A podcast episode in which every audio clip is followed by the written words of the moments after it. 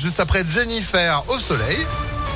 Et au soleil aussi, ce lundi, ça fait du bien. Il fait pas trop mauvais, là, c'est en train de se dissiper, ces grisailles. On fait le point complet sur la météo, juste après l'info, avec Sandrine Ollier. Bonjour Sandrine. Bonjour Phil, bonjour à tous. À la une, l'attaque ratée d'un fourgon blindé devant la justice. 8 accusés sont jugés à partir d'aujourd'hui devant la cour d'assises du Rhône pour ce guet-apens tendu à des convoyeurs de fonds à Saint-Chamond dans la Loire, les Agriers. Oui, on est le 25 septembre 2017. Peu avant 7 heures, le commando de 8 braqueurs surarmés réussit à coincer le convoi de la société Prosegur. Le fourgon se retrouve alors bloqué entre deux berlines, mais il parvient à forcer le barrage et à se réfugier au commissariat de police pour protéger le butin.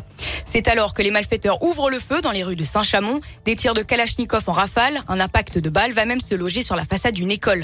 Finalement, aucun blessé n'est à déplorer. Les braqueurs, eux, finissent par incendier un premier véhicule sur place, puis deux autres dans des communes aux alentours en prenant la fuite.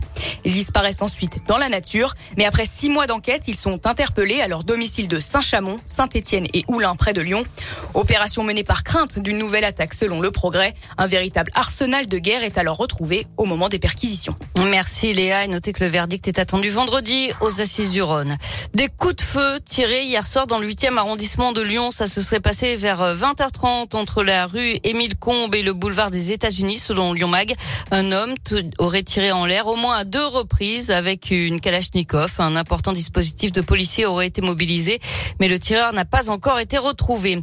Une femme grièvement brûlée par son compagnon. Ça s'est passé samedi à Lyon. La victime a été aspergée de White Spirit. Elle est brûlée au visage, au torse et au bras. Son compagnon, qui avait pris la fuite dans un premier temps, s'est ensuite rendu au commissariat. Une enquête est en cours pour tentative de meurtre. À retenir également dans l'actualité, l'entrée en vigueur aujourd'hui du pass vaccinal pour les plus de 16 ans. Il faut justifier d'un schéma vaccinal complet pour avoir accès aux activités de loisirs, restaurants, bars, foires ou pour prendre l'avion ou le train, c'est-à-dire avoir effectué sa dose de rappel dans les 7 mois après la dernière injection. En revanche, ces dispositions ne s'appliquent pas pour les meetings politiques. François Hollande veut-il revenir à l'Élysée ? L'ancien président de la République n'a pas réellement écarté l'idée hier de se présenter à l'élection présidentielle devant des élèves d'un lycée de la région parisienne. Il a indiqué qu'il prendrait la parole bientôt. Il a aussi expliqué, je cite, qu'un ancien président peut très bien refaire de la politique et être candidat à l'élection présidentielle. C'est arrivé. Fin de citation. Jean-Jacques Bourdin, écarté de l'antenne, le présentateur vedette de RMC et de BFM TV est visé par une plainte pour tentative d'agression sexuelle. Et puis le décès de Thierry Mugler, ce grand couturier français est mort hier à l'âge de 73 ans, de mort naturelle, précise son entourage. Il avait aussi créé le parfum Angel.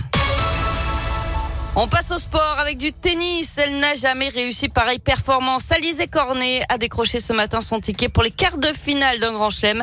La Française, 61e mondiale, a sorti en 3-7 l'ex-numéro 1 mondial, la Roumaine Simona Halep, à Melbourne.